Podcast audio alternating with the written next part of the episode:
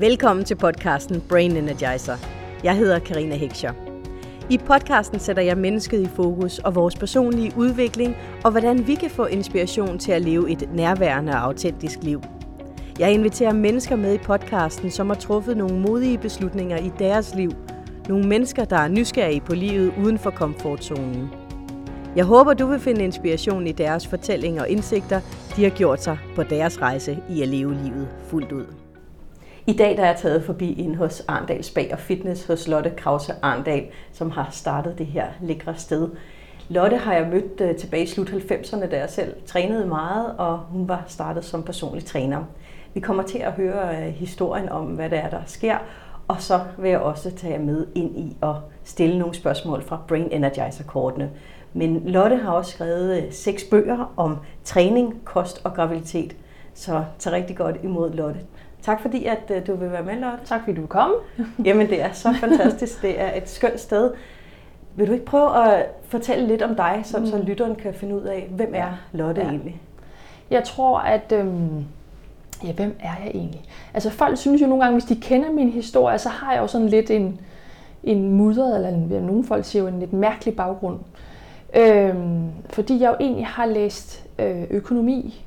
Altså, ja, jeg har læst økonomi, og øh, først i Aarhus, på det, der hedder altså Copenhagen Business School, tror jeg det hedder nu. Dengang hed det Handelshøjskolen.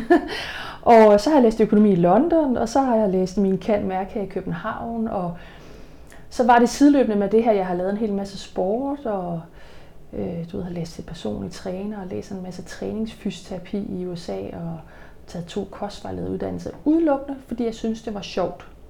Fordi jeg synes, det var spændende, det interesserede mig, det jeg lavede ved siden af.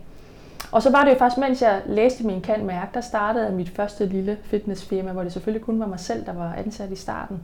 Men det var noget, jeg lavede ved siden af min, mit, min rigtige uddannelse, fordi jeg synes, det var, var sjovt.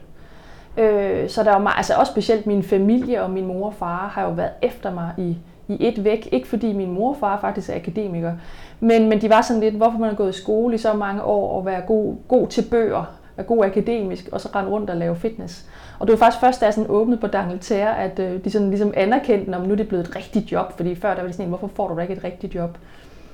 Øhm, også undervejs, da jeg læste, fik jeg tilbudt et job ved Price Waterhouse faktisk dengang, fordi der ville de godt have flere unge, energiske kvinder ind, ikke? fordi der var de der konsulentteams var meget præget unge mænd. Og, og der sagde jeg nej, og min mor talte ikke til mig en måned, hvor sådan helt, altså hvad sker der for dig? Det er jo dumt, altså når du får lige frem tilbudt et job, inden du er færdig. Hvor jeg var sådan helt, at jeg vil ikke til samtalen, for jeg ved, at jeg ikke vil have det der job.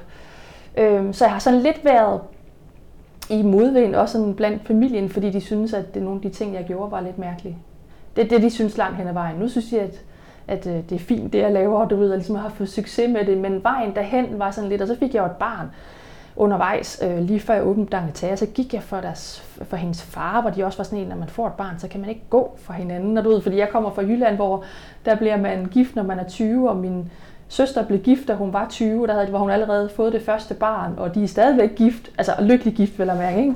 Men øh, så du ved, det her med, at så har man rejst rundt og ikke ligesom fundet fodfæste, og så har man læst en masse ting og kombineret det med noget andet, man ikke bruger, og sådan noget. De, de synes bare generelt, at jeg har været lidt mærkeligt.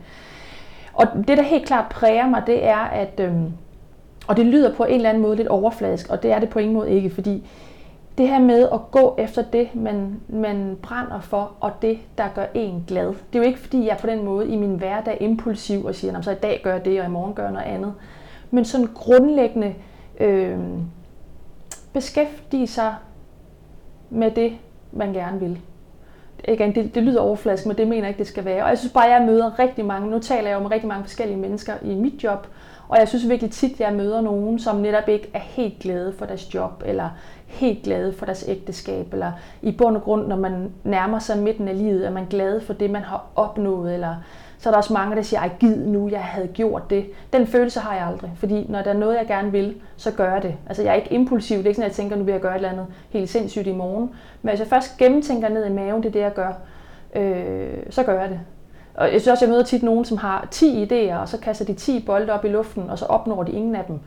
Jeg, jeg venter, og så har jeg en bold, og så går jeg all in. Så kan jeg godt arbejde 70 timer om ugen for at nå den idé. Øhm, ligesom jeg har gjort, da jeg åbnede på Dangleterre, eller bygget mit eget sted her. Så for lige at tage den ind i, i den her omkring Dangleterre, hvad sker der? Hvad er din tanke fra et lille sted, hvor det kun er dig, til du så lige pludselig Jamen det var fordi, jeg havde det her lille øh, sted, hvor jeg så var fuldt booket med alle de her træningskunder. Det var selvfølgelig dengang personlig træning egentlig startede i Danmark. Der var jo ligesom en af de første. Hvad årstal er vi cirka i det? Ja, hvad er vi der? Jamen det har været i 90'erne. Mm. Ja. Og øh, ja, for sådan noget midt 90'erne og frem, mod år 2000. Ikke? Og så havde jeg jo læst i London, og derover der var, var fitness jo længere fremme. Der var fitness ikke kun sådan et sted, der stod maskiner. Det var også noget med nogle håndklæder, der var rullet, og nogle æbler, der var poleret lidt, og der var en vandautomat, og man kunne også godt lige gå i sauna og, og få lidt wellness. Og så tænkte jeg bare, da jeg netop læste min kan mærke, og jeg havde det her lille firma, hvor jeg jo allerede tjente det dobbelte af, hvad jeg kunne få, hvis jeg gik ud og fik et, et konsulentjob, som nystartet i hvert fald. Ikke? Og der, øh, der tænkte jeg bare, at det kunne da være fedt at lave det herhjemme. Og så satte jeg med, så tænkte jeg, og det er igen det, folk skal turde gøre. Jeg tænkte, okay, hvis man skulle lave det i Danmark, hvad vil være det ultimative sted at lave det? Og det vil selvfølgelig være at lave det på Dangleterre. Og så folk har spurgt mig, altså virkelig tit, hvordan, hvordan lykkes det? Ja, jeg ringede den. Jeg sagde, goddag, jeg hedder Lotte Arndal, jeg har en idé.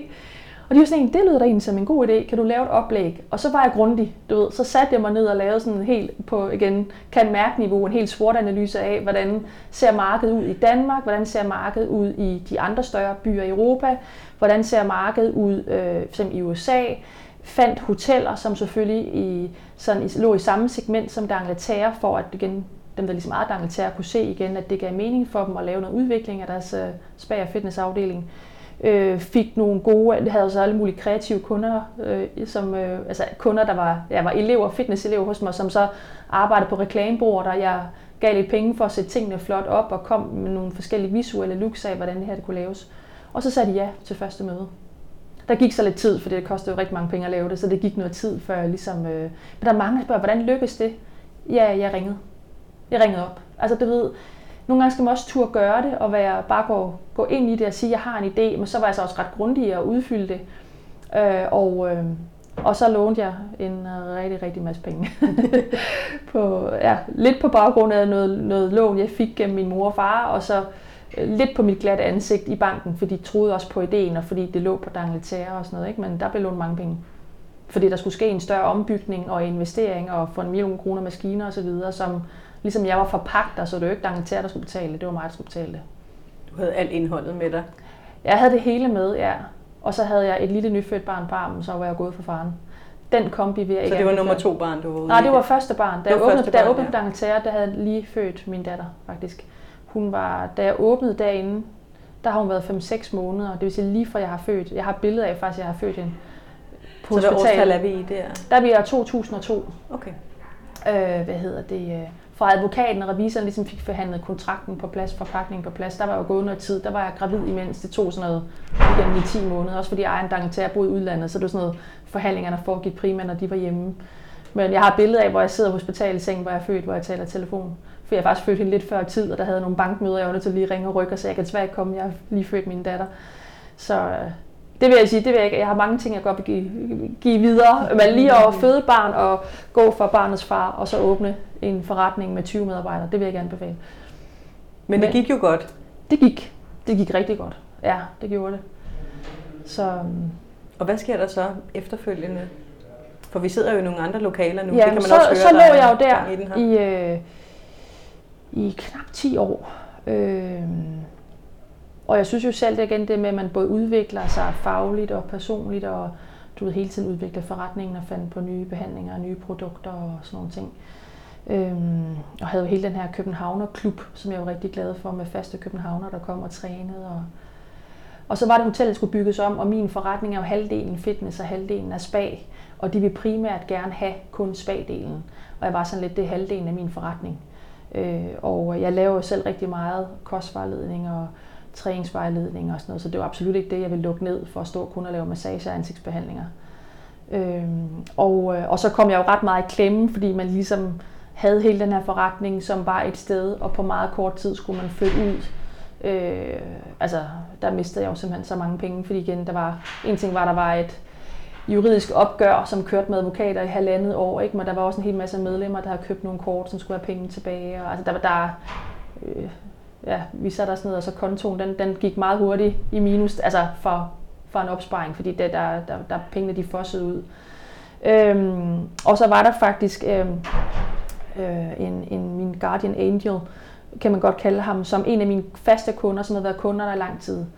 Øh, for jeg var ramt, det var jeg. Altså jeg var sådan helt, nu, nu mister jeg det hele, og alt hvad jeg har bygget op.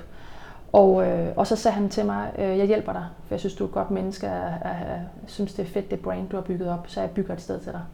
Og det var meget rørende. Og alle ja, folk troede igen, at du ved, at man kan han, også se helt, ja, jeg, okay, du bliver. Ja, jeg var virkelig rørt, for ja. han er virkelig, igen, der findes virkelig, hvis man rækker, hvis man, og jeg var ærlig, mm. jeg kom ned fra et advokatmøde, mens der var mange kunder i min forretning, og så græd jeg, for jeg var sådan helt, altså, jeg er Lotte for Jylland, jeg har ikke en rig far, jeg kan ringe til, der lige redder mig. Øh, og Men du der. havde loyalitet for dine kunder? Jeg havde simpelthen havde så meget loyalitet for mine kunder, og jeg har simpelthen sendt, tror jeg, igennem årene sendt syv mails ud, hvor jeg bare siger tak, og har takket mit personale, så jeg også har stået og grædt foran dem, fordi at man kan få folk, fordi det der jo var, det var så, at alle folk troede, jeg havde en affære med ham, og alle mulige andre ting, og det havde jeg overhovedet ikke. Han var bare virkelig, virkelig godt menneske. Han var så også meget velhavende, men han var et godt menneske.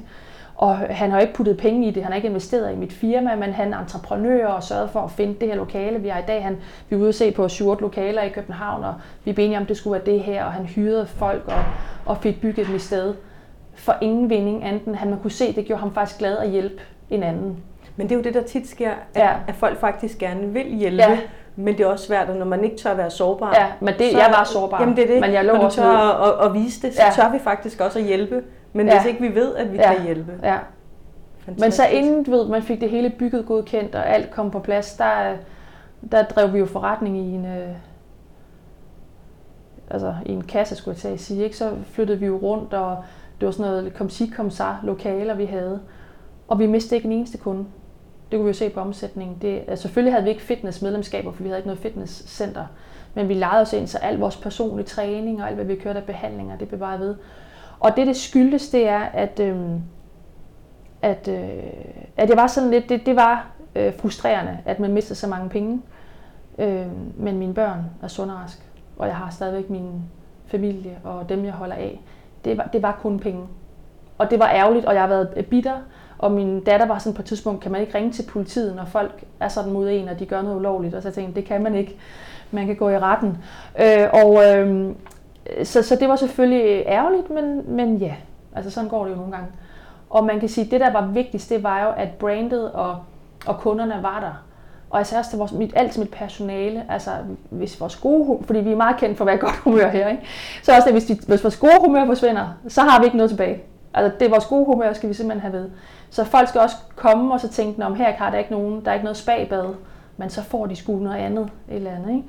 Og det, øh, så det er i hvert fald noget, jeg lægger, det er igen det med at være glad og have en god hverdag. Nu den mand, jeg har fundet, som jeg er sammen med fem år, har samme glade gemyt, som jeg har. Og Rikke, min højre hånd, som har arbejdet, med min manager for min forretning i snart 12,5 år, vi snart kommer bryllup, hun har også den der glade for så Hun kan også komme, og så kan hun grine og sige, det her det er fandme lort. Nå, for søren. Og så kan vi grine, og så kigger vi på det. Så udfordringer, jeg ved godt, det lyder klichéagtigt, det er noget, man, man kan godt næsten sidde og græde og synes, tingene er møje. Vi har faktisk en video fra, hvor vi pakker alle kasserne ned på Dangeter, hvor vi græder, og så griner vi simpelthen. Vi lige nogen, der er fulde på den der video, fordi vi skulle pakke 140 flyttekasser ned, og det var bare, det var ikke sjovt, vel? Jeg får mig også i dårligt humør. Så det der med, at man, at man sådan grundlæggende bevarer sit positive syn på, på livet og andre mennesker og sådan noget, ikke? så kan der nogle gange, altså for jeg mener virkelig lige den her situation var ikke, at nogle gange er man jo lidt selvforskyldt, ikke? i de ting, der, der sker. Men har sådan lidt her, der synes jeg sgu ikke, jeg havde nogen skyld, men har sådan lidt, ja, altså jeg var jo glad alligevel. Ikke? Så gik det lidt tid, så blev man jo glad igen. Øhm, og så igen det med, at vi hele vores team af medarbejdere ligesom havde det rigtig godt sammen, og folk hjalp med at flytte og slæbe kasser og både pizzaer på flyttekasser, og også da vi kom herned i byggerådet, og det der med at bevare den der gode energi, ikke? og gå glad på arbejde. Så hvad, altså de fleste af dine kunder kommer over herned for at få et bedre velvære ja. og i god form ja. og alt muligt. Det er du jo i det hele. Ja. Så hvad gør dig lykkelig? Hvad gør du i din fritid? Fordi jeg gætter ikke på, at du går ned og træner i din fritid på det samme måde. Øh, nej, nu træner jeg nogle gange min frokostpause. Men hvad hedder det? Jamen, altså, jeg tror, øhm, selvfølgelig er der måske det med at træne og sådan noget sundhed i at være, måske leve længere andre ting, men jeg tror ikke nødvendigvis, det er det, der gør en lykkelig. Altså at være lykkelig, det er også et state of mind. Jeg har jo mange kunder, som har rigtig mange penge, og der er nogle af dem, der ikke er lykkelige. Jeg tror, at, øh, og jeg kan også møde en kvinde, der vejer 65 kilo, som synes, hun er overvægtig, og så har jeg en på 100, som egentlig synes, at hun da godt tabe sig lidt, men hun føler sig lykkelig. Mm. Så det der med at være lykkelig, altså skal man veje 60 kilo, skal man veje 80 kilo, eller skal man have øh, 0 på pensionsopsparingen, eller 3 millioner på pensionsopsparingen. Jeg tror simpelthen, det er, det er et state of mind. Men hvad bruger du din fritid på? Hvad gør dig glad så? Altså jeg bruger meget, øh, meget tid på min familie. Altså nu har jeg jo tre børn, så jeg bruger meget tid på mine børn. Og, øh, og, øh, og nu igen, nu ser jeg jo, altså nu arbejder jeg, da jeg var yngre, arbejder jeg jo klart mere, end jeg gør nu. Der kunne jeg godt ligge på 60 timer. Nu ligger jeg måske på lidt over 40, men øh, ikke mere end det. Øh, jeg synes, at hvis man, hvis man træffer det valg, og det synes jeg er et valg, og det tror jeg også er derfor, at jeg synes, at jeg sådan på den lange bane også er lykkes i mit liv. Det er fordi, jeg er god til at gå på kompromis. Jeg er sindssygt god til at gå på kompromis. Altså nogle gange, når folk ser mit hjem, så er de jo ved at dø i grin. Øh, fordi de ser det her sted med dyre italienske klinker, og så tror de, at mit hjem ligner øh, det samme. Jeg går meget op i mit job og min forretning, fordi min forretning forsørger også mine børn, eller hjælper til at forsørge mine børn. Og så går jeg igen øh, op i min sundhed, uden at være fanatisk. Så jeg vil sige, hvis jeg har været på arbejde, så ligesom her forleden aften, så vil jeg hellere gå en tur med min dreng, der har siddet og gamet en hel dag hen ad lange linje, og hygge sig øh, med en hue, trukket godt ned over ørerne, end jeg vil rydde op og gøre rent, for eksempel. Så det det her med, at det er som om, der er mange kvinder, der, der tror, at, at, at man kan lykkes med det hele. Jeg træffer nogle ret bevidste valg nogle gange. Altså jeg har ikke et designer hjem, det, det er heller ikke vigtigt for mig. Nu har jeg også igen børn og drengebørn, der kan finde på at spille fodbold indenfor, men det, det er ikke vigtigt for mig. Jeg, jeg træffer nogle andre valg. Og jeg synes også, hvis man som karrierekvinde, og det er min personlige meget vil sige, bestandte holdning, det er, hvis man som karrierekvinde vælger for børn, øh, så skal man trække noget andet fra. For eksempel så er der også nogle af mine veninder, som synes, at jeg bruger for lidt tid på mig selv. Jeg har sådan lidt øh, tid på mig selv. Altså, at du vælger at have en karriere, hvor du arbejder mange timer, er det på grund af penge, eller fordi på grund af egoisme? Der er også noget egoisme i det, fordi man godt vil have et interessant arbejde, man vil anerkende, så man vil have en god karriere, man vil kunne se på sit CV, man stiger i graderne og sådan noget. Men hvis det handler om at forsørge ens børn, kunne man da også bare flytte i et mindre hus eller en mindre lejlighed og så arbejde det mindre. Hvis der er meget egoisme i det, og jeg synes bare, at mange kvinder ikke siger det højt. Så jeg har sådan lidt, hvis man... Nu for eksempel, nu arbejder jeg en aften om ugen, hvor jeg ikke kommer hjem til mine børn. Hver onsdag så er det du ved, min mand, der henter, det er ham, der laver aftensmad, men der kommer jeg hjem. Og jeg synes, en aften om ugen, det er nok, hvor jeg ikke er hjemme. Og det er vi blevet enige om, at en aften om ugen, to aftener om ugen, det er for meget. Specielt for min mindste dreng. Så ligger han kun og spørger til, hvornår jeg kommer hjem, fordi jeg skal kysse ham, inden han skal sove. Ikke fordi han fejler noget, men han kan bare godt lide hans mor hjemme. Ikke? Så, så, hvad hedder det, øh, så jeg har sådan lidt, at at jeg kender jo mm, en masse eksempler på kvinder, der arbejder meget, og så i weekenden bliver deres børn passet, for så skal de slappe af og på weekendtur til Paris. Jeg synes, hvorfor så få børnene? Altså det er så let i dag at vælge at få børn eller ikke få børn. Så jeg har sådan lidt, så synes jeg, at man skal, det er så min personlige holdning, fordi jeg synes bare, at man ser mange forsømte børn. Ikke fordi at familierne ikke har nogen penge, men fordi netop de har penge, og så bliver børnene passet af farmor, nanny, au pairs og alle mulige andre ting. Men jeg tænker også, nu når du nævner det her med børn, så har du selv været ude i noget, hvor folk kigger ind på dig og tænker, hold da op, du har fået mm. børn med tre forskellige, mm. men hvordan er det? Ja, øh, det, ja, hvordan er det? Og det har faktisk også været et problem for mig, kan man sige. Øh, det gik jeg på et tidspunkt lidt faktisk øh, til en psykolog, hvor jeg sådan lidt... Øh, der, der var jeg så også en lille smule stressramt, men hvor hun også sagde igen, det handlede faktisk om min egen opfattelse, fordi min, jeg var, mit første barn har været planlagt. Øh, og, øh, hvad hedder det, øh, og vi havde kendt hinanden rimelig længe, og jeg vælger bevidst at gå for ham. Og så det andet barn, jeg får, det kan man sige, det var ikke en planlagt graviditet, men hvor jeg valgte, at jeg ikke vil have en abort. Og det er jo igen, det er ligesom det, jeg siger, at man skal stå ved de valg, man træffer. Øhm, det, det valg, det traf jeg, før at ham, jeg havde kendt i en måned, var en over. Og han var ikke interesseret i at få barnet. Og jeg var sådan, at jeg vil ikke have en abort. Det var ikke. Jeg var 30 og sådan jeg, det, det kunne bare mærke, det ville jeg ikke. Og det er jo den beslutning, man kan træffe som kvinde, og så må man ligesom også selv stå på mål for resten. Altså min dreng har set sin far, men hans far har aldrig været en del af billedet. Så hans far er blevet min nye mand. Og så kan man så sige, det tredje barn, jeg får, har været, øh, det, var, det har været ekstremt, det mest velovervejede planlagte barn, jeg nogensinde har fået. Øh, jeg, igen, med de kvinder, jeg møder, jeg møder flere kvinder, der fortryder, at de ikke har fået børn end at man øh, har fået børn. Man fortryder mere de børn, man ikke har fået, end dem, man har fået. Og så kan man sige, at det har ikke været rodet på den måde, fordi de to børn, også de store børn, jeg har nu, jeg har altid kun boet hos mig. Så det er ikke sådan noget med, at der har været ekser og dele weekend og alle mulige andre ting. Der har så været lidt mere praktisk arbejde og lidt mere, øh, du ved, vasketøj og alle mulige andre ting, som jeg så har været så heldig at have råd til at købe nogen, der kunne hjælpe mig med, med de mere praktiske ting, sådan at... Ja, for ellers har det nok ikke kunne lade sig gøre med de der 60-80 timers arbejdsuge. Nej, det har det ikke. Og, og stadig være der med børn. Nej, nej. Men så igen har jeg også, og det er igen det med at planlægge, jeg har så også valgt at arbejde meget, for når børn er meget små, så sover de klokken 7-8 stykker. Så reelt opdager de ikke, om jeg gik tilbage på Dangleterre kl. 8 og sad til kl. 12 og kom tilbage igen. Øh, så på den måde har, så har jeg, jeg er selv vokset op i en, en sådan en kernefamilie, hvor min, både min mor og far var offentlig ansat. Og der er brugt meget tid på vores børn. Ikke sådan noget køling, som er nu, men vi var bare meget sammen. Øhm, og synes, at øh, nu min mor er gået bort, hun har været meget syg, men, men jeg, min mor har været sådan, når jeg kigger på min mor, synes jeg bare, hun var en rigtig god mor. Hun har ikke på nogen måde været trendy og smart og lavet en hel masse ting med os. Altså det er ikke, fordi vi blev kørt til ridning og kørt til badminton. Det må vi skulle selv klare, det gjorde man jo dengang. Men hun har bare altid bare været der meget. Og når jeg kom hjem fra gymnasiet, så sad man i køkkenet og snakkede om de problemer, man havde. Og det er jo bare, det er jo, det, det er jo mere det med nærvær, om man kan være der, og man, så, så jeg kigger, lader mig inspirere enormt meget af, selvom min livsstil er helt anderledes end min forældres var, da jeg var barn, så kigger jeg enormt meget tilbage på, hvordan, hvad er det, min mor far har givet, hvad er det, det giver det der med, når man er der meget for hinanden. Så det her nærvær og trygge rammer er Lige præcis. Altså det igen, jeg synes også bare igen, det handler meget om i dag om hele tiden, hvad man laver med sine børn. Og det er jo selvfølgelig også hyggeligt, det der med at tage på eksperimentaret, inden man laver nogle ting. Men nogle gange er det også bare hyggeligt at sidde derhjemme, og, og børnene kan mærke, at man er der. Og, øh, og det var interessant, da jeg øh, fik barn nummer tre, hvilket jo var, han er jo 10 år øh, efter de andre, ikke? Øh, og jeg vil sige, at de store børn, de nød, nu holdt jeg jo aldrig helt barsel, fordi jeg er selvstændig, men de nød min barsel, så det var helt sindssygt, så alle kommenterede det, fordi de vidste, mor var mere eller mindre hjemme hele tiden i nogle måneder. Selvfølgelig gik jeg lidt ned på arbejdet, men det var sådan en time eller to, og så tilbage igen. Øh, men det der med, at jeg sådan hele tiden var hjemme, det var sådan, også vores venner sagde, at vi kunne virkelig mærke, at de sagde det også selv, at mor, det er så rart, du bare er hjemme. Øh, så det der med tid og nærvær, uden man nødvendigvis skal have lavet en helt planlagt dagsorden for, at nu skal vi spille fodbold, og nu skal vi eksperimentere, og nu skal vi et eller andet. Det, øh, De simple ting. Ja. ja. Og det er også det, som da jeg mødte min mand, som jo yngre end mig, der havde vi jo det første halve år, hvor han jo selvfølgelig ikke fik lov til at se mine børn. Vi levede jo det vildeste liv med restaurantbesøg og champagne og alle mulige andre ting. Og, øh, og alle var sådan helt, at de synes, det var fuldstændig vanvittigt igen at finde en yngre mand og ligesom at starte forfra. Igen, det ser man jo igen en del mænd, der gør, hvor det ikke er tabu på lagt, men når kvinder gør det, så får man lidt hug for det. Men den tid er så også ved at ændre sig lidt, men det har man jo sådan lidt, altså jeg har sådan lidt, jeg gør jo ikke noget, som alle andre kan gjort, øh, hvor det bare har været manden, der har været ældre. Men men grunden til at ture, det var fordi, at igen, når man har prøvet at, og ligesom, som jeg sagde, jeg fik fortalt færdigt før det der med, at du sagde, hvordan det har været for børn med nogle forskellige.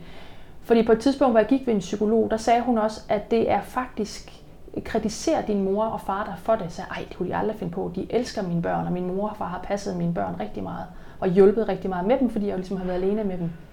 Men jeg havde hele tiden en idé om, at det ikke var helt godt nok, forstå mig ret, fordi min mor og far har været gift, til min mor gik bort. De har været gift i næsten ikke 100 år, men de har været gift i mange år. Og min søster er stadigvæk gift med hendes mand. Og det er sådan, i Jylland, der hvor jeg kommer fra, der bliver man simpelthen ikke skilt, med mindre den næsten er sprunget en hel bombe i det ægteskab. Ikke? Så på den måde var det mere min egen følelse af at være forkert.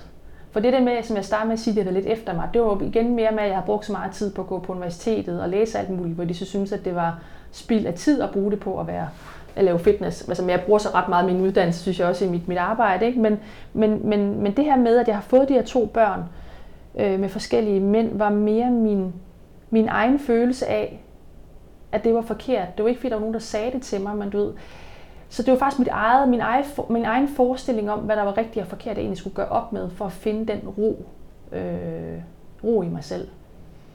Øhm, og jeg synes også i forbindelse med, at jeg ligesom mødte min, min, min mand, og det var så første gang, jeg havde været gift jo. så øh, det der med, at vi meget, altså det var, vi talte meget omkring det med at få et barn, det gjorde vi, vi udtog på første, anden date, tredje date, tror jeg, snakkede om igen det med børn, fordi jeg jo godt vidste, der er det også starten af 40'erne, skal vi nå at have et barn, så skal det være nu. Og folk var sådan helt fuldstændig sindssyge, vil ikke få et barn med en mand, du kender nogle måneder. Og det skulle vi jo heller ikke, men vi havde bare de snakke lige fra starten af. Ikke? Men, men det der er med ham, ligesom jeg er blevet klogere af de andre, det er, vi har fuldstændig samme værdisæt i vores opdragelse.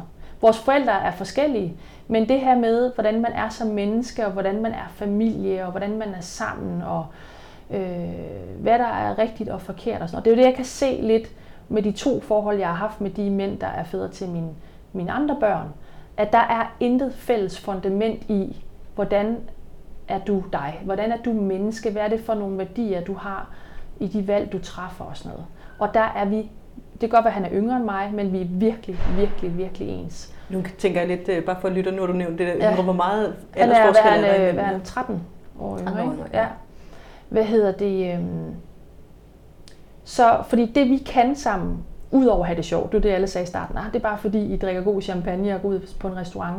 Fordi du, det var meget den, den øh, altså de samtaler vi havde, og den dag i dag, nu har vi jo så været sammen i ja, over fem år, seks år måske, har vi boet sammen.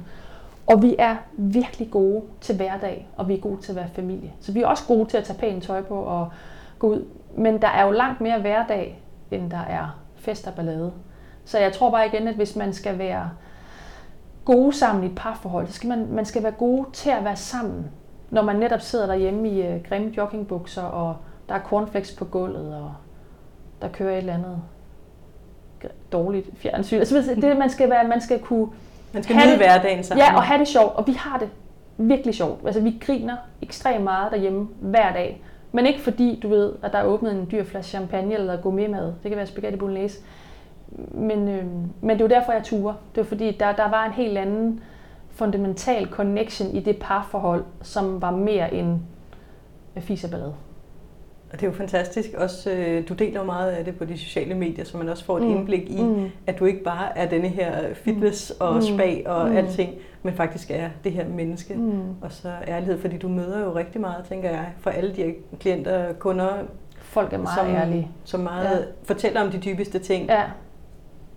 Men det er også fordi, at, at mange gange der, hvor man er med sin krop, er jo også sådan lidt en, vi kan sige, en afspejling, eller lidt over en refleksion, kan man sige, af, hvordan man ellers har det i sit liv. Ikke? Mm. Så når man, øh, om det er mænd eller kvinder, der er møder, der arbejder 80 timer om ugen, fordi de enten ikke gider hjem til deres familie, eller nogen, der øh, du ved, ikke er det rigtige sted i deres liv med deres job eller med deres kærlighed, og så sidder og begynder at overspise. Altså ikke fordi det er en decideret spiseforstyrrelse, men, men der bliver spist for meget mad, end man egentlig er sulten og alt der.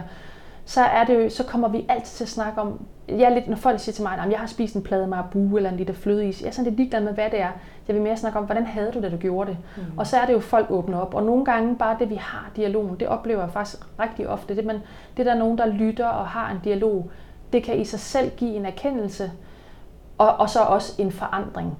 Og hvor nogle gange så er det så dybliggende, hvor jeg, jeg har en psykolog, hvor jeg henviser til, hvor at jeg siger, at det vil simpelthen være så godt, at du og jeg laver noget træning og noget kost, men at du forvent din bevæggrunde for at gøre det, du gør hos en anden. Og også det der med, jeg tænker, at de kan spejle sig i, at du faktisk har været igennem tingene selv. Ja. Og, og ser ikke let på tingene, Nej. men du ved, at det virker Ja. også at fejre hverdagen. Ja, ja. Og jeg synes i hvert fald det her med, som jeg har sagt det før, at jeg synes bare, at jeg møder mange, som jo ikke er ulykkelige. Øh, og jeg tror heller ikke på, at man kan rundt og være lykkelig hele tiden. Det bestræber vi jo meget efter i dag. Det kan man jo ikke. Det er jo utopi at være lykkelig hver dag. Men man synes bare, at man skal have sådan en grundlæggende øh, glæde i sig selv. Man skal ikke være jublende glad, men det der med, når man vågner om morgenen, når man skal ud og ordne noget så kedeligt som vaske tøj. Man skal stadigvæk tænke, det skulle egentlig meget rart at stå lige og lægge strømper. Altså, det, og man skal også gå på job og så øh, egentlig være glad, når man går ind ad døren, eller i hvert fald være glad, når man går derfra. Eller, hvis bare der er mange, som, som egentlig ikke er glade, fordi de ikke tør træffe nogle beslutninger eller stå ved dem. Altså, Tag de bevidste valg. helt klart tage nogle bevidste valg. Og det er jo det der med, så folk siger, "Jamen, så har det en konsekvens, det har alle valg. Alle har tilvalg og fravalg. Ja, ja, men det der med også, jeg har en af de gode kunder, som også siger, at hun egentlig fundet ud af, at det der egentlig ikke gør hende glad, altså hendes arbejde, hvor hun også siger, at så egentlig kigget på noget andet, og kan jeg så betale afdragende øh, på min lejlighed. Køb en anden lejlighed. Mm. Altså, det er jo en død ting. Altså, hvis du er bange for, at huslejen er for høj, hvis du skal gå lidt ned i løn i en periode, fordi du starter på et lavere trin, så sælg den og køb en ny. Altså, det her med at være lidt mere tro, altså folk skal være mere tro mod det, de føler indeni, og så alle de her ting rundt om, øh, som jo er døde ting, hvad folk, andre mennesker tror. Altså, hvad for en type bil du har. Altså, folk nogle gange går op i nogle ting, hvor jeg tænker, vil du, vil du lade det bestemme, om du har det godt indeni? Ja. Og det her med også, hvis man møder folk, så bliver de 30'erne, så bliver de i 40'erne, 50'erne og 60'erne. Det er helt allerede der. Og jeg ønskede, at jeg havde tur flytte til London og læse til designer, da jeg var 25. Okay? Du er 30, du kan nå det nu. Flyt for helvede. Altså, der, der er folk, der hele tiden sådan tænker, ej gid at, hvis nu jeg Ja. havde et eller andet. Ikke? Og, og øh, også dermed, fordi det, der også har været lidt hårdt for mig, det var jo, som jeg startede med at sige, at det, det jeg gjorde, synes mine forældre egentlig var øh, mærkeligt. Altså hun kan, da, hun kan da overhovedet ikke falde til ro. Nu er jeg den yngste af tre piger. Hun kan da overhovedet ikke, og hvorfor finder hun så ikke et arbejde og sådan noget. Og jeg var sådan lidt, det er jo ikke fordi, jeg render rundt og er blevet autonom. Altså jeg gør bare noget andet, end de har gjort. Og øh, fordi igen, de har jo ligesom blevet, min far var politibetjent, og ved, sådan, det er sådan meget øh, lige efter bogen. Ikke? Og sådan en, det er ikke sådan, jeg ønsker at leve mit liv. Øh, og det der med at turde stå alene øh, og sige, at øh, det synes jeg er rigtigt. Det synes øh, jeg var en fantastisk øh, øh, slutning på den her. Så jeg tænker, Lotte, har du lyst til at prøve øh, at svare på nogle spørgsmål ja, hvis jeg fra Brain Energizer? lad mig prøve, lad mig prøve. Der er 50 forskellige kort, ja. og du siger et nummer mellem 1 og 50, og så får du et spørgsmål. Jeg siger 4. Nummer 4. Det passer meget godt med det, du har talt om nu her, om hverdagen. Hvilke dele af dit liv er sat på autopilot? Øh... Jamen, når man har tre børn, så er der jo ikke sindssygt meget autopilot. Øh, jeg har faktisk lavet et schema derhjemme til min familie, fordi det, det er jo sådan i alle familier, at kvinden laver mest, ikke? Sådan er det. Også selvom min mand... Han også det? ja, det gør han faktisk. Okay. Selvom han hjælper, han laver mange ting, så det er stadig mig, der laver mest. Så jeg prøvede faktisk en dag, og så, øh, fordi min mellemste dreng er 11, og min store pige er 16, og så havde jeg simpelthen skrevet alt ned, hvad der bliver lavet i en familie i en hverdag. Ikke? Der bliver båret affald ned fra 5. sal, der bliver tømt opvaskemaskinen, så simpelthen lavet sådan en, og de sidder alle sammen, Åh, fordi de glemmer jo lidt, hvor mange ting der egentlig bliver ordnet. Og så har jeg så lavet sådan et af fire ark, hvor jeg så har skrevet navnene ind, og så kunne man så vælge, om man vil melde sig på affaldholdet, det som man skal affalde ned, eller man skal tømme opvaskemaskinen. Så på den måde så fik jeg fordelt øh, en del af tingene ud. Men det vil sige, det der er mine opgaver, som at jeg ordner vasketøj, det er min chance. Men så tømmer jeg aldrig opvaskemaskinen, og jeg går aldrig ned med affald. Det var, det var en ret god en. Men så det jeg så gør, det er jo så autopilot. Mm. Fordi det er ligesom øh, det, det, jeg står for. Og vi har også delt Men du har igen taget den tilbage til din bevidste valg? Ja, det er det. Ja. ja. Fantastisk. Et, uh, det kan jeg anbefale alle, ja. det der med at prøve. Jeg har simpelthen lavet det, og så jeg lamineret dem, og så har jeg lagt det fyldt hele spisebordet. Fordi der var jo, øh, altså vi vasker tøj hver dag, når man er fem mennesker, ikke? så det var, at vaske tøj, den, havde, der, den var der syv af. Så man kunne enten vælge at tage den i tre dage, eller så kunne man vælge, man kan ligesom vælge ind, hvad man gerne vil. Mm. Men det er jo også at tage det ind i det visuelle, så de faktisk får et overblik over, hvad man egentlig gør. Hele familien var i chok. Det var sådan, var der mange brikker? Ja, det er det, jeg har prøvet at sige til Det er det bedste, du kan anbefale lytteren nu. Ja, ja, helt klart. Og så, så kan man sige, at jeg vil godt være den, der støvsuger om mandagen. Og så har øh, børnene fået en maddag. Og øh, nu har vi, jeg lavede det her for tre måneder siden, og vi har fået tacoskaller hver mandag siden, fordi min dreng på 11 har sådan en, men hvis man, hvis man er den, der laver den, må man bestemme. Ja. Så hvis man laver maden, så må man bestemme maden. Fantastisk. Et spørgsmål mere? Øhm, hvad skal vi sige? Nummer 12? Det er godt, jeg ikke siger de høje numre. Der er måske nummer på dem. Der er nummer på dem alle sammen. så jeg sidder til alle korten. Jeg sidder bare vælge ud. Nej, der er simpelthen nummer på. Egen motivation. Det kommer meget ind på alt det, vi har ja. talt om i dag. Definer, hvad motivation er for dig. Hvor god er du til at motivere dig selv? Hvordan skaber du motivationen? Og hvad sker der, når du bliver demotiveret?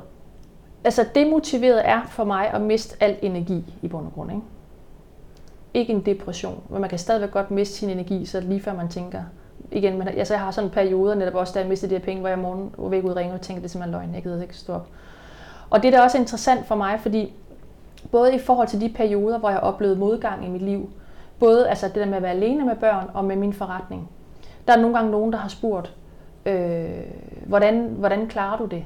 det igen, jeg har ikke haft en rig mand, der kunne forsørge mig. Jeg kunne ikke ringe til min far og sige, kan du ikke overføre 3 millioner? Så jeg har ikke haft noget valg. Så nogle gange tænker jeg også, når folk faktisk lægger sig ned og får en depression, så det, altså, hvis jeg, kunne ringe til, hvis jeg har kunne ringe til en arbejdsgiver og sagt, ved du hvad, du kan rende mig, jeg kommer ikke i morgen, så havde jeg gjort det. Men det kunne jeg ikke. Og der er også kvinder, der spørger mig, om det er med, at jeg aldrig har haft barsel. Det er ikke en mulighed. Jeg, jeg har ikke engang spurgt mig selv, om jeg havde lyst til. Jeg tror så heller ikke, det vil passe til mig, fordi jeg kan, godt, jeg kan, jeg kan jo selv bestemme, som jeg sagde før, så er det jo ikke, fordi jeg går ned på arbejde, og jeg har også kun ammet mine børn, og jeg er ikke malket ud, så det er sådan, jeg går ned, og så har jeg været lidt, så er jeg gået igen.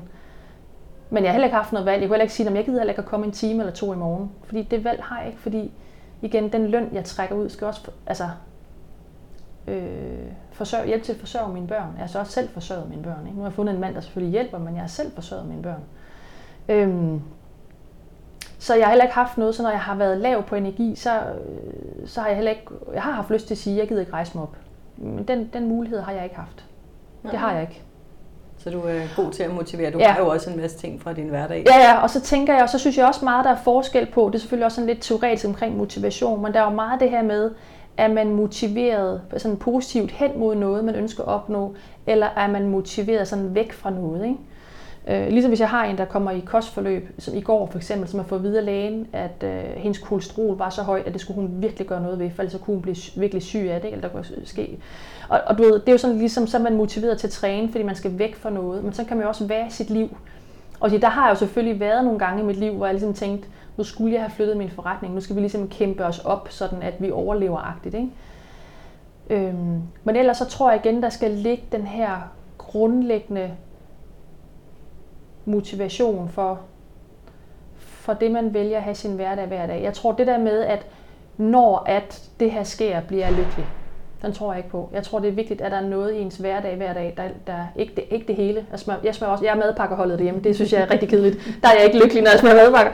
Men, men, men øh, der skal være flere ting i ens hverdag, hvor man sådan tænker, det er hyggeligt, det er rart. Hvor man virkelig tænker, at jeg i hvert fald ikke er overlykkelig, men man føler sig tilfreds i hvert fald. Fordi det der med igen at tro, at hvis jeg nu gør sådan og sådan, så kan jeg blive glad om en måned eller om et år. Altså, altså det er du død. Hvad du kørt ned inden da? Altså, så den næste bog, du skal skrive, er måske madpakkebogen, der gør dig glad? ja, ej, ej, de der madpakker, de rider mig så meget. Det er mig, der er madpakkedamen. Jeg prøver at gøre det spændende, vil jeg sige. Men, øh, men det er jo faktisk, fordi vi netop, hende psykologen, jeg også bruger, øh, henviser folk til, kommer også nogle gange ned, når jeg har et hold, og så prøver at give sådan en indspark omkring motivation. Der havde vi faktisk en virkelig interessant snak fordi der er mange, som netop går i gang med at træne, som tænker, at man kun kan træne, når man er motiveret. Og så havde vi selvfølgelig snakken omkring, hvis man er atlet, hvis nu man træner op til Danmarksmesterskaberne, så har man måske 10 træningspas på en uge, og det er jo ikke alle 10 nødvendigvis, man er lige motiveret, men man gør det alligevel. Der er mange motionister, som kun træner, når de er motiveret. Og har man så en dårlig dag, så træner man jo så ikke. Men der stillede hun et virkelig, virkelig interessant spørgsmål, for hun sagde, okay, hvis nu vi glemmer alt om træning, hvor mange af jer har inden for den sidste uge lavet noget, der egentlig var vigtigt for jer, øh, som, hvor I ikke var motiveret? Og der nævnte jeg lige præcis mine madpakker. Jeg kommer ikke hjem, ligesom i går havde, havde jeg fri klokken 9, og det er mig, der smører madpakker, så tænker bare, det gider jeg egentlig ikke. Men jeg, men jeg smører madpakker, så mine børn har madpakke med i skole. Så man gør jo egentlig ret mange ting, hvor man ikke nødvendigvis tænker, yes! Og så åbner man køleskabet, og så finder man levpostejen frem. Altså, men man gør det, fordi det er en del af den hverdag, man har. Og det, det, det, igen, det, var, det var en lang, hun, hun underviste en hel time omkring det med motivation. Ikke? Men det gav virkelig dem, der var med noget, fordi hvis nu for eksempel du har dårlig ryg, så var der også en af pigerne, kvinderne, der sagde, at jeg kan simpelthen mærke, at lige snart jeg holder op med at træne så, og er inaktiv, så kommer de der rygsmerter tilbage. Så, så det der med, at når du ved, at to timers træning om ugen er nok til, at du ikke har ondt i ryggen, så skal du ligesom med min madpakker træffe en beslutning om, at det gør du, fordi når du ikke har ondt i ryggen, så har du mere overskud til dit arbejde og din familie og alle mulige andre ting. Så det der med, man behøver ikke at være jublende motiveret til alle de, nødvendigvis alle de ting, man gør. Men jeg tror, det er vigtigt, at man grundlæggende har, er glad for der, hvor man er.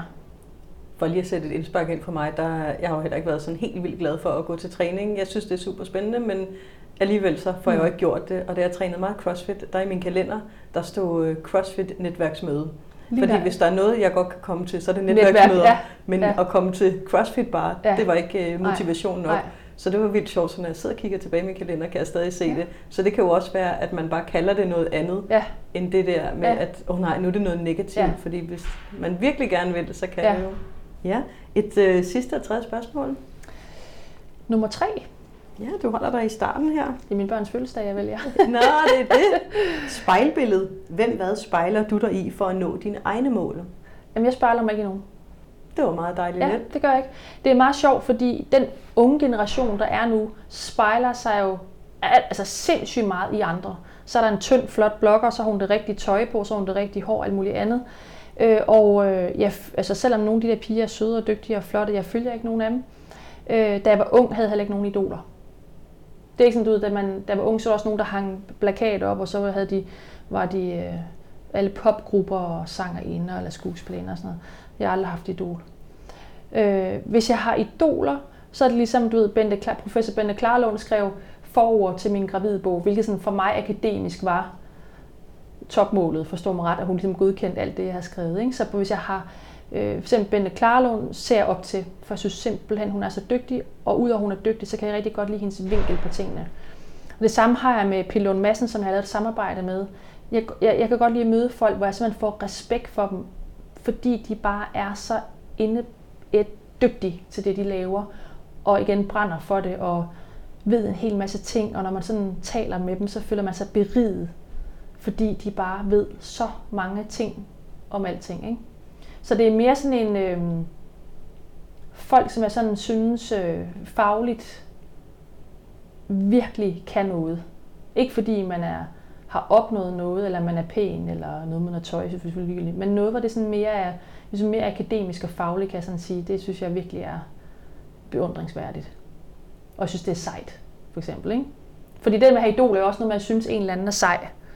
Øh, så det synes jeg er mere dermed, hvad man sådan har opnået, fordi man, er, man kan noget, og netop Bente Klarlund har jo også en virkelig, virkelig interessant historie, og også i forhold til de børn, hun har faktisk, og øh, som hun har jo adopteret tre børn, og sådan allerede en ung alder og sådan noget. Så igen, hun har sådan noget, det hvor jeg tænker, du er sej. Ikke fordi du har fået et stempel foræret af, eller ejet en virksomhed af din far, det er fordi du er sej i din person. Det er sådan noget, det ser op til. Fantastisk, og så kan mm. jeg jo slutte af på at sige, at jeg synes også, du er mega sej. Nå, tak, jeg har jo øh, hørt nogle historier i dag, som jeg slet ikke kendte, ja. og jeg synes, det har været mega vildt at, at høre om, om din historie, fordi man har jo bare set det udefra. Mm. Så jeg håber også, at, øh, at lytteren har fået noget inspiration med til, hvordan det både kan se ud ude på og mm. indeni, når det fortælles mm. øh, ærligt og autentisk. Så mange tak, fordi du ville være med, Tak, fordi du vil komme. det var dejligt. Kære lytter, tak fordi du lyttede med til Brain Energizer. Jeg håber, du fik inspiration til dine livsvalg og personlige udvikling. Del gerne, hvis du kender andre, som kunne have glæde af Brain Energizer. Vi lyttes ved. Mennesket i fokus. Dit liv. Dit valg.